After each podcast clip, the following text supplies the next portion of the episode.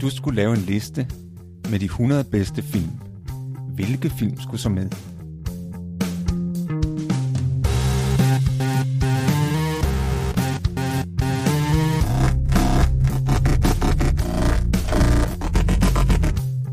Hej, jeg hedder Morten. Og jeg hedder Thomas. Lyt med, når vi taler om vores liste med de 100 bedste film.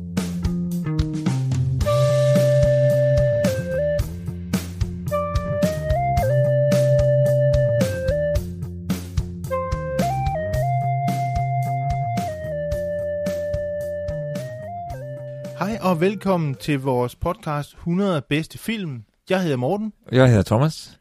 I dag er vi kommet til film nummer 49 på vores fælles liste over de 100 bedste film. Den film, vi skal tale om i dag, den hedder Throw Mama from the Train.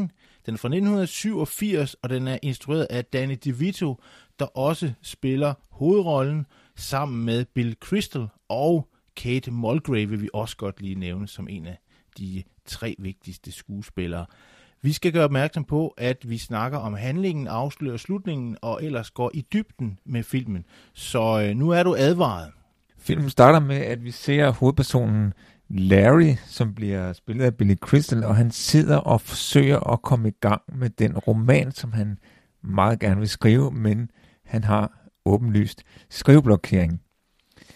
Øh, samtidig så ser han på tv, at hans ekskone, som har stjålet hans tidligere bog, øh, har opnået stor succes, og hun er blandt andet i et talkshow med Oprah Winfrey.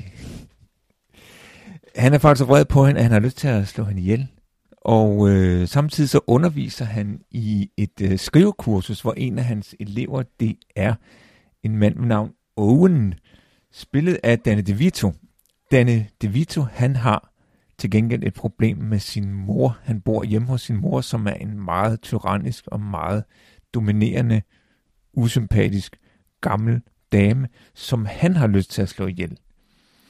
Så øh, de får snakket sammen og bliver klar over, at de begge to hader en person, som de har lyst til at slå ihjel. Owen han får så den geniale idé, at de jo kunne bytte mor. Og det er en idé, han har fået fra en Hitchcock-film. Fidusen er jo, at hvis to personer bytter mor, så har de ikke noget motiv til det mor, som de har begået. Der er altså ikke nogen forbindelse mellem morderen og offeret. Det lykkes til synladende for Owen at udføre mordet på Larrys ekskone. Og så forventer han jo, at Larry skal overholde sin del af aftalen og dræbe hans mor. Men det er Larry ikke helt med på, og det har de mange diskussioner om.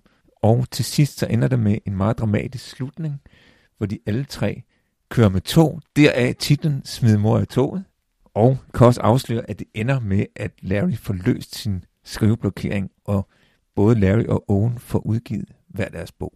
Det er en meget morsom film, vi har med, Thomas. Jeg, jeg ved ikke, om den her film er med på så mange bedste øh, filmlister egentlig, fordi øh, det er en mindre film, vi har med, men vi synes begge to faktisk, at den er rigtig sjov, og at den har nogle vedkommende temaer. Det er derfor, vi har taget den med.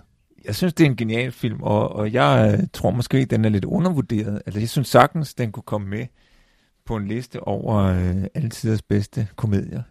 Det er jo sådan lidt, uh, lidt et sort humorkomedie, som, som der er en del af i 80'erne faktisk, og det bærer filmen også præg af at være en del af den måde at lave film på, som, som man ser i den periode, og det kommer vi nok lidt ind på senere. Men ellers så kan vi jo sige, at den trækker jo på nogle øh, solide referencer til en øh, den gamle øh, Hitchcock-film fra 1951, der hedder Strangers on a Train, som jo netop udfrier den der idé om, at to fremmede mødes på det her tog og begynder at tale om, at de begge to har lyst til at slå nogen i deres bekendtskab ihjel, og at de så finder ud af, jamen hey, vi kender ikke hinanden, vi bytter mor. Og, og, og den der Strangers on a Train er til gengæld en af de helt, helt store film, der er med på næsten alle øh, bedste film, og en af Hitchcocks bedste. Vi synes jo selvfølgelig, at Rare Window var bedre. Den har vi jo med på vores liste over 100 bedste film. Og hvis du ikke har lyttet til, når vi taler om Rear Window, jamen, så, så kan vi godt anbefale det. For det er en rigtig god film, og jeg synes også, vi slap rigtig godt fra vores podcast. Ja, det synes jeg også. Så vi er lidt tilbage med Hitchcock her.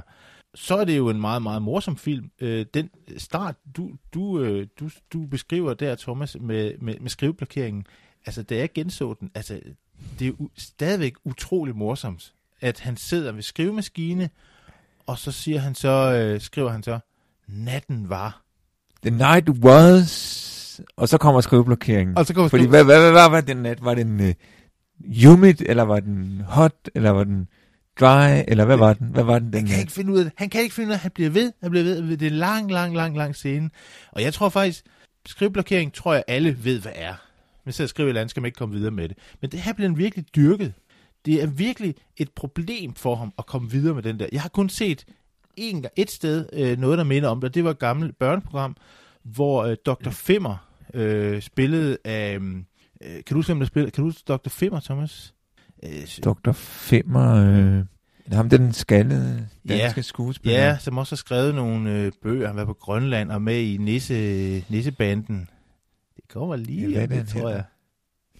Det er lige på tungen. Det er lige på tungen, ja. Vi kommer nok i Vi kommer om lige. Men han er i gang med at skrive en bog i det her børneprogram. Og det er sådan ligesom sådan et, et, et program, hvor de går lidt fra og til. Og han starter så med, at han skal skrive den her bog, og han går så i gang, så går han hen. Og så mens man så ser et eller andet andet i det her børneprogram, så, øh, så kommer han så tilbage, og så siger han, så, okay, nu har han så fået skrevet noget på bogen, og han har så ligesom, altså det han har brugt den halve time på, det er at overveje, om han skulle kalde det første kapitel eller kapitel 1. Det har han gjort så mange overvejelser om. Han tror, han kom frem til, at det skulle hedde kapitel 1. Og der, der kan man også måske, altså, det, det er lidt den samme skriveblokeringssituation, hvor man overvejer små, bitte, bitte, bitte petitesser i teksten, og ikke rigtig kan komme videre. Man kan ikke slippe det der. Ja, og, og jeg tænker, at det er jo måske en forkert måde at gribe det an på. Det der med at, at sætte sig ved, ved skrivemaskinen eller computeren, og så ligesom regne med, at man skal finde på historien, mens man skriver. Det er der nok mange forfattere, der vil sige, at det ikke er den bedste måde at gribe det an på. Altså, jeg, jeg tænker, skal man, må ikke man skal finde på en historie, før man begynder at skrive? Altså, med andre ord, skal man ikke tænke, før man skriver? Nej, det skal man ikke. Jeg skal lige sige, at nu, nu er det jo kommet på tungen. Det er jo selvfølgelig øh, ham, der hedder Flemming. Flemming Jensen. Ja. Flemming Jensen.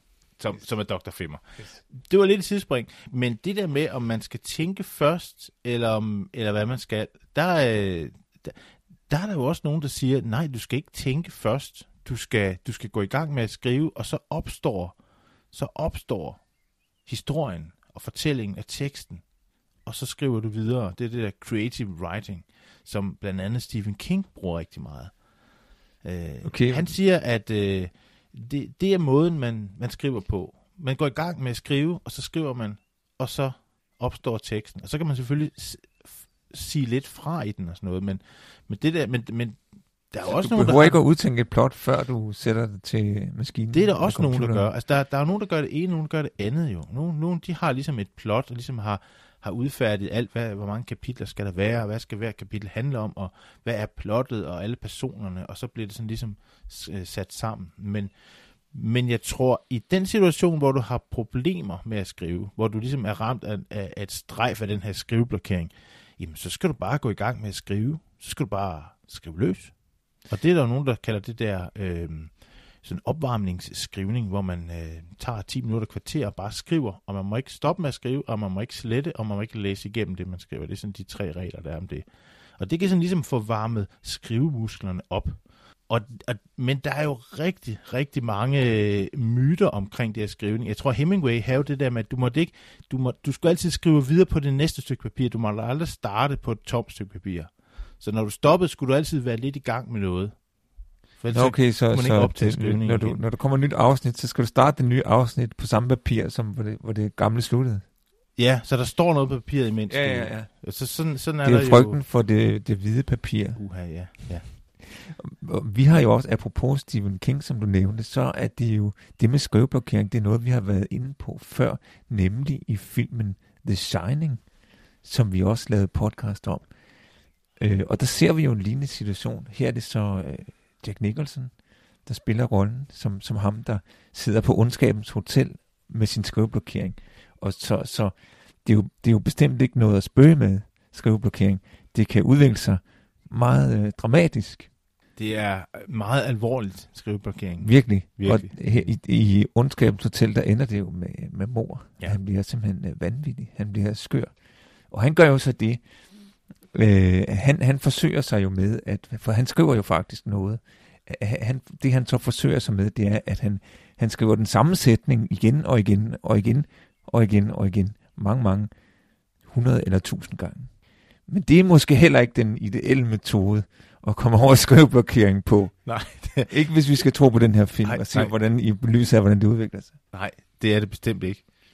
Vi ved ikke helt om, om Owen i filmen her, om han har skriveblokering. Han er, han, han er en mere sådan umiddelbar type. Han er sådan lidt en, hvis man skulle sammenligne uh, Bill Crystal og Owen, så kunne man sige, at det var lidt en øh, uh, Nureddin og en Aladdin-type. Hvor Nureddin er ham, der sidder i studerværelset og undersøger og grænsker ting og fordyber sig, analyserer og- og kommer ikke rigtig frem til noget. Og Aladdin, det er Owen. Han er sådan mere umiddelbar. Jamen, så gør man bare sådan og sådan, og så øh, sker der et eller andet. Han har, han har sådan mere umiddelbar øh, tilgang Ja, til den har sådan, han har en, en morblokering. Har morblokering. I hvert fald. En kraftig morblokering. Det, det, ja. det, Altså, eller mor, en- mor eller mor er mor, ikke? Ja, netop, ja, Altså, netop, ja, netop, ja, ja, netop. ja. Altså, det er i hvert fald det, der er hans store problem, øh, og som holder ham tilbage, det er det, det her, øh, man kunne måske også kalde det moderbinding, at, at han er jo en den voksen mand, der, der stadig bor sammen med sin mor, som er ekstremt ubehagelig. Det er virkelig svært at finde noget sympatisk for den mor. Vi har jo mødt uh, Danny DeVito tidligere og i, i, i den uh, podcast, hvor vi talte om øh, uh, Gøgeredden fra 1975. Der har Danny DeVito sin uh, debut som skuespiller, som en af patienterne på det her sindssyge hospital. Og allerede der kan man jo se, at han er jo en super, super god skuespiller. Uh, og har jo siden været med i mange, mange, mange, mange film. Og han er utrolig sjov. Det er også ham, der instrueret den her film. Så, så han er en, en, en lille mand med meget at byde på. Med stor talent. Stort talent. Lille mand med stort talent. Jeg synes det er spændende det her med, med morgåden, og øh, hvordan man øh, opklarer et mor, eller omvendt, hvordan man slipper et sted med et mor. Jeg, jeg sidder tit og ser sådan nogle øh, øh, krimidokumentarer fra USA, hvor de skal opklare mor. Og jeg sidder tit også så tænker, det kunne jeg skulle da have gjort bedre, det der. Altså, hvorfor tænkte de ikke på det? Man ser tit i de der krimidokumentarer, at der kan gå både 10 eller 20 eller 30 år, hvor en morsag øh, ligger hen og er blevet opgivet, før der er pludselig en, der så vender tilbage og ser lidt anderledes, måske gør det lidt grundigere, og så, ho, nå, så var der lige noget, noget helt indlysende, helt indlysende spor, som man altså ikke havde fulgt op på. Nu er det jo selvfølgelig nemt at sidde og være bagklog, ikke? Øh, men, men det her med, når man skal opklare et mor, så er det jo helt øh, fundamentalt det her med, at der skal være et motiv. Og motiv, det betyder jo en grund til, at den her person har, har kunne finde på at begå et mor. Og, og motiver, der er der nogle gamle travere. Vi har jo penge, berigelse. Kan man få nogle penge ud af det? Det kan være et motiv. Røveri, for eksempel. Et røveri, for Et røveri, ja. Røveri, der er gået galt. Ja. Det er tit, det ender med mor, Det er tit ikke? det. Så, så slår man igen for at få pengene. Så er der også noget som hævn. Ja. Det er også et motiv. Nogen, der har gjort en ondt, så vil man tage hævn. Så er der også noget som jalousi. Det Yes. er også et, et, et typisk øh, motiv. Øh, en forsmået ægtemand, der myrder hans tidligere kone, eller konens kæreste, eller, eller noget. Men der kan også være andre motiver, men motivet skal udredes. Man skal have en grund til, hvorfor kunne det være den eller den. Ja, altså både i forhold til at fange morderen, fordi man, man skal jo vide, og, det, og tiden er en vigtig faktor. Jeg tror, man, det, man taler om 48 timer. Altså efter, hvis ikke du har nogen spor efter 48 timer, øh, øh efter mordet er begået, så, er det, så formindsker det øh, drastisk øh, sandsynligheden for, at du, du får det opklaret. Så tiden er en vigtig faktor, man skal have nogle spor at gå efter. Og, og der er motivet er jo med til at afgøre, jamen, hvem er det, vi skal ret kigger den mod? Hvem er det, vi skal undersøge? Så derfor noget af det allerførste, man spørger om, jamen, hvem kunne have et motiv til at myrde den her person? Og også i forhold til, når man finder en, og får personen dømt, spiller motivet også en rolle. Det er sværere at få en person dømt, hvis ikke man kan pege på et motiv. Vi kan jo gå tilbage til en anden podcast, vi talte om, den der hedder 12 vrede mænd, hvor vi jo er et retslokale, og der diskuterer man jo også, jamen, øh, hvad var søndens motiv til at myrde faren? Jamen, der havde været noget, de havde skændtes. Okay, et skænderi kan pege på et motiv. Okay, det kunne være et uoverensstemmelse. Men når man så ligesom har, har nogle forskellige i kikkerten og kan sige, det kan være ham eller hende eller ham, så skal man undersøge, om de har et alibi. Fordi et alibi betyder, at man altså enten har man været et helt andet sted, det betyder simpelthen, kunne, kunne vedkommende rent fysisk have udført det her mor. Var han ude at rejse mange, mange hundrede kilometer væk, så kan det jo ikke være vedkommende. Men hvis vedkommende for eksempel var alene, og ikke har ligesom kunne forklare, hvor vedkommende var, så er der ikke noget alibi. Og problemet i den her film, det er jo netop, at på det tidspunkt, hvor Owen, øh, vi, får, vi, vi regner med, at han har myrdet øh, Larrys øh, ekskone, så kommer han tilbage til Larry, og Larry har jo ligget på en strand helt alene en nat, så han har ikke noget alibi. Så allerede der går det galt. Ja, fordi han var jo ikke klar over, at Owen faktisk ville udføre den der plan med at dræbe hans ekskone. Så han har et motiv, men ikke noget alibi. Og det er et, meget, det er et problem.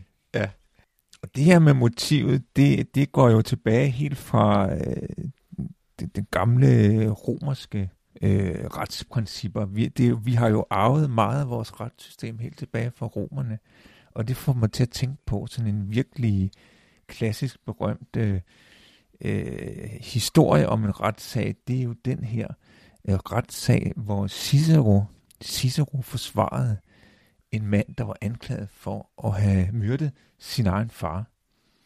Og det var jo selvfølgelig ikke den her mand. Manden var uskyldig. Den virkelige øh, morder, eller den, der i virkeligheden stod bag mordet, det var sådan en rig mand, der ville tilegne sig mandens ejendom. Og der var jo ingen, der tog at forsvare den her uskyldige anklagede mand, fordi de var bange for den rige mand. Men Cicero tager sagen. Og den måde, han så forsvarer manden på, det er netop, at han øh, kører på, jamen, den her mand har ikke noget motiv. Og det, som han gentager mange gange i løbet af retssagen, han stiller spørgsmål, han siger, qui bono, hvilket betyder, hvem har gavn af mordet? Er det ikke rigtigt? Oversat. Hvem får noget ud af det? Jo. Hvem har gavn af mordet? Sagt på en anden måde, hvem har et motiv for at understrege, jamen, den anklagede har ikke noget motiv. Og det lykkes jo selvfølgelig for Cicero og for manden frikendt. Og det er det, der starter hans øh, berømmelse han ender senere med at blive konsul. Så helt tilbage til, til oldtiden, til gammel romers tid, øh, har vi det her med, at, at øh, det er altså vigtigt at finde et motiv, når man anklager nogen for mord. Men det er jo sådan, at forbryderne, de, øh, de ved jo godt det her. En forbryder ved jo godt, jamen et motiv, så jeg har et problem. Hvis jeg har et alibi, jamen så er det rigtig fedt. Så det er altid med at få et alibi, og, og tone lidt motiv ned. Så derfor kan man jo også gøre det, når man laver en forbrydelse. Og det er ikke fordi, man skal gå hjem og gøre det nu, lytter. Det er ikke det, der er meningen med den. Vi prøver at forklare noget her. At hvis man gerne vil have, at man laver en eller anden forbrydelse, og, og en anden skal blive hængt op på det, så kan man prøve ligesom at skyde motivet over til en anden. For eksempel placere den her smoking gun, som man også taler om, altså en rygende pistol, som ligesom er, er et, et, et, altså et morvåben eller et eller andet afgørende bevis der kan hænge en op på et mor. Og hvis det så sker, så er det så også, at man kan tage det der key bono, for så kan man sige, at politiet kan jo ligesom sige, okay, det her motiv, det er ret, eller det her motiv er ret tydeligt, så vi prøver sådan at gå i helikopterblik og sige, key bono, hvem kan den her forbrydelse gavne i virkeligheden? Og så er det, at man måske kan komme få nogle andre ind i, øh, i søgelyset. Så det der med opklare mor er meget, meget spændende, og det, øh, det bliver også diskuteret i den her film. Ja, det bliver diskuteret ja. øh, rigtig grundigt. Danny DeVito, han prøver jo flere omgange at overbevise Larry, Billy Crystal, om at hold up your end of the bargain. Ikke? Fordi nu har Owen, som han hedder i filmen, han har jo tilsyneladende begået sit mor. Ikke? Og så er det, han refererer hele tiden til den her Hitchcock-film, han har set, Strangers on a Train, og han siger, Chris Cross. Chris Cross. Chris Cross. Chris Cross. bytter mor. Eller i den danske oversættelse, jeg så en gang, der siger, de, der siger han, bytte, bytte købmand. Larry er ikke helt med på, hvad der, der foregår. Han er, der er forskel på dem. Uh, Larry er jo en sådan mere hvad skal man sige, almindelig mand. Han er meget frustreret over, at hans kone får den her succes med bogen, og, og mener, det, det burde være ham. Men Danny DeVito, altså Owen her, han er jo, han er jo sådan en dreng, så han, øh, for ham øh, er det ikke noget problem at lave de her ting. Så, så Larry er ikke helt klar over, at han faktisk mener det og har gjort det. Så, så de skal sådan ligesom, der er noget, øh, hvad skal man sige, øh, de, de skal sådan ligesom have noget forventningsafstemning. Måske skulle de have haft et møde, hvor de ligesom forventningsafstemte det her, men det, det, det går lidt for hurtigt. Ja, det Owen er, er, er lidt for ivrig efter at, at komme i gang med planen, og når man ser på Owens mor, så kan man på en måde godt forstå ham, fordi hun er meget lidt sympatisk. Altså, man kan måske endda sige, at hun er en temmelig ubehagelig type. Owen! Owen! Hun råber efter ham. Øh. Owen! Kom og gør dit, kom og gør dat, Owen. Hun koster rundt med ham, og hun, sl- hun slår ham også. Det gør hun. Hun slår ham. Behandler ham, behandler ham som, som, som et lille barn, altså på, på den dårlige, virkelig på den dårlige måde. Ikke? Øhm, og de ting, hun siger, altså for eksempel, øh, da, da hun opdager Billy Crystal hjemme i deres stue, ikke? Ja, fordi det er også sådan, at han kommer jo hjem, fordi Billy Crystal vil jo ikke slå hans mor ihjel. Og så er det så, at Danny DeVito Owen siger, jamen prøv at komme på besøg hos hende, så kan det være, du får lyst til at slå hende ihjel. Og, og det får han faktisk af at møde hende. Ja, fordi altså, det første, hun siger til Billy Crystal, så siger hun, hvem er du? Så siger han, jeg er Owens ven. Og så siger hun, Owen doesn't have a friend. og, så siger, og, så, og så siger Billy Crystal, så siger han, but that's because he's shy. Og så siger moren, om sin egen søn, siger hun altså, no, it's because he's fat and he's stupid. ah, men altså. Så, så sker der det, det, det at øh, de har arrangeret det sådan, at moren skal skubbe ned ad en trappe. Ikke? Bill Christian ved stadigvæk ikke rigtigt, men, men Owen han har, er fuld af planer om, hvordan det kan ske. Ikke? Så de arrangerer det sådan, at, at der er en løs dør, så moren kan gå ned ad en trappe. Det ender selvfølgelig med, at det er Larry, spiller af Billy Crystal, der kommer, der kommer ned ad den trappe, og ligger som om han var død. Og så siger moren, altså hun er, hun er virkelig kold, den mor. Så siger hun, da, da Danny DeVito kommer, ja, din ven han ligger nede i kælderen og er død.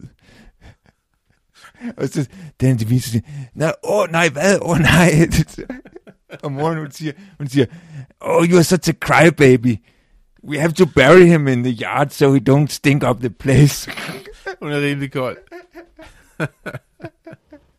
det, det, jeg synes, det er utroligt godt spillet af den her skuespiller, der spiller den gamle mor. Hun Ja, er, det er ikke godt. en særlig kendt skuespiller. Nej, hun gør det, Hun hun gør gør det det, utrolig godt. super godt.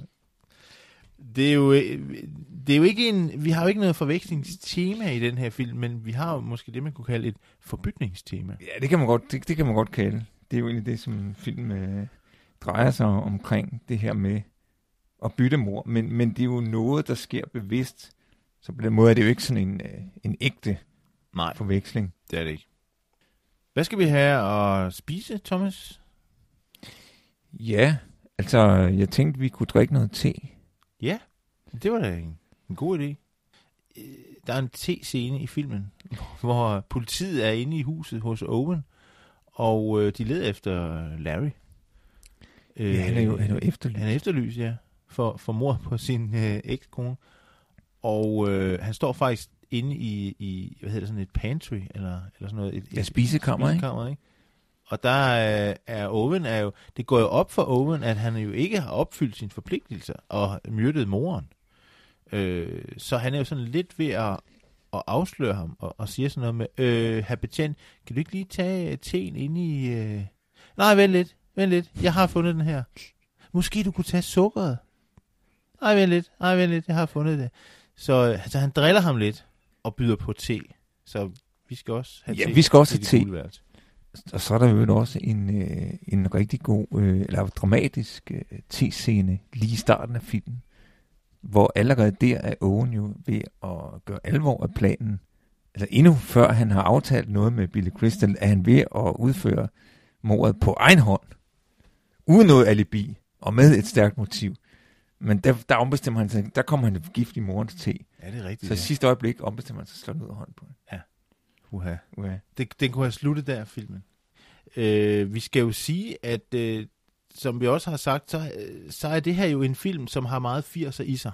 Det er, Ja. det, det er sådan en typisk, tidstypisk film, både musikmæssigt og, og også øh, selvfølgelig øh, stemningen i den, og, og tøjet og frisyrerne og alt det der er, er sådan rigtig, rigtig 80'er. Så hvis man er til det, så er det en god film at se også. Ja, der er meget, der er øh, meget sådan øh, 80'er stemning. Øh, og og så, så, så synes jeg også, at den, den falder lidt i tråd med, med en anden 80'er film, vi havde for nylig, A Nightmare on- Elm Street, hvor, hvor jeg var sådan lidt forbløffet over den, jeg tror, det jeg betegner som meget eksplicite øh, seksualitet, der var i filmen. Det er det også lidt her, eller men det er selvfølgelig på en humoristisk måde. Owen, som jo jeg tænker, at det er meget symptomatisk på en måde, at, at den her øh, øh, øh, kiksede mand, Owen, der stadigvæk bor hjemme hos sin mor, at han bliver hele tiden vidne til, at nogle andre har sex. Det gør han faktisk ved i hvert fald to. Ja, okay, to hele tiden. I ikke? hvert fald to gange. Ja, ja. Og sådan på en meget humoristisk måde. Og Ja. den første gang, der er det Billy Crystal og hans kæreste, han afbryder for at diskutere den her Hans morplan. bog. Ja. Hvorfor har du ikke læst min bog, siger han Hvorfor har du ikke læst min bog? til læreren ikke på kurset, skrivekurset. Og så den anden gang, om, der er det jo faktisk, hvor han er hen for at udføre mordet på ekskonen, men, men så er hun sammen med Gardneren, og han ligger der bag sofaen, ikke? Jeg kom til at tænke på, øh, jamen, har den der ligesom meget tydelig, det er jo ikke fordi, vi ser så meget, men den der meget ligesom, tydelige, eksplicite form for seksualitet, har den altid været der? Det har man også den i gamle film. Er der noget, der begynder at komme frem her? Jeg tror egentlig, det er noget, der begynder at komme frem her i 80'erne og som også kører ind i 90'erne. Der er sådan en, jeg har en teori om, at der er sådan en spillover-effekt faktisk fra pornofilm i mainstream-filmen. Hvor de der sexscener bliver meget eksplicite. Jeg synes selv, jeg synes det er, ofte det er lidt for meget. At, at det kunne vi måske godt have undværet. Vi havde det faktisk også i den film, vi, vi snakkede om i sidste uge, Ran. Øh, vi snakkede ikke om det i podcasten. Øh, der er jo heller ikke en sexscene i, i Kurosawas film, men, men, men der, var no, der var der dog alligevel i Ran en, en, en scene, hvor, hvor øh, øh, den her, øh, jeg tror det er den mellemste bror og hans øh, nye kone der, som, som har sex, og, og hvor hun så ligesom øh, truer ham med en kniv og faktisk snitter ham lidt i halsen, Ja. og bagefter slikker blodet Uha, af. ja, uha. Så, så der er sådan vold Meget og, voldsomt, meget- og, det- og, og sex Ja, blandet uha. sammen, ikke? Meget voldsom øh, scene. Ja. Den øh, gjorde også indtryk på mig. I øvrigt så øh, spiller Danny DeVito med i rigtig, rigtig mange film, og faktisk allerede året efter, i 1988, jamen, der spiller han sammen med en, en anden kending, vi har haft. Ja, vi har ikke haft ham med her i det gule værelse, men vi har snakket om ham i en af hans film, nemlig ham, der spiller Conan Schwarzenegger. Arnold Schwarzenegger. Arnold Schwarzenegger, og vi Yes. blev jo enige om dengang, vi kan jo bedst lide Arnold. Vi kan bedst lide Arnold. Og øh, nu spiller han sammen med Dan DeVito, og de spiller med i den film, der hedder Twins i 1988, som er også en meget morsom film, hvor man jo ligesom sætter, jeg ved ikke om det er Hollywoods mindste mand sammen med Hollywoods største mand. Altså det, det, det der er en, en konceptfilm, der vil noget, og så har man så ligesom lavet det sådan, at de, at de er tvillinger ud fra sådan et, et genlaboratorie, et eller andet ting, og så møder de hinanden, og, og det er rigtig morsomt, faktisk. En sjov film. Det er en rigtig god film, som vi så ikke har med på vores liste. Vi har den ikke med på vores liste. Det kunne vi godt have haft, men det har vi ikke. Men vi har mange andre gode film med på listen. Det har vi. Og vi skal til at slutte af. Jeg hedder Thomas. Jeg hedder Morten. Og apropos Arnold Schwarzenegger. Den næste film på vores liste, det er nemlig filmen Predator fra 1987, som er instrueret af John McTiernan, og som har vores allesammens Arnold Schwarzenegger i hovedrollen. Og så er det desuden en slags jubilæumsudgave for os, fordi med den podcast vil vi være nået halvvejs. Det vil nemlig være film nummer 50.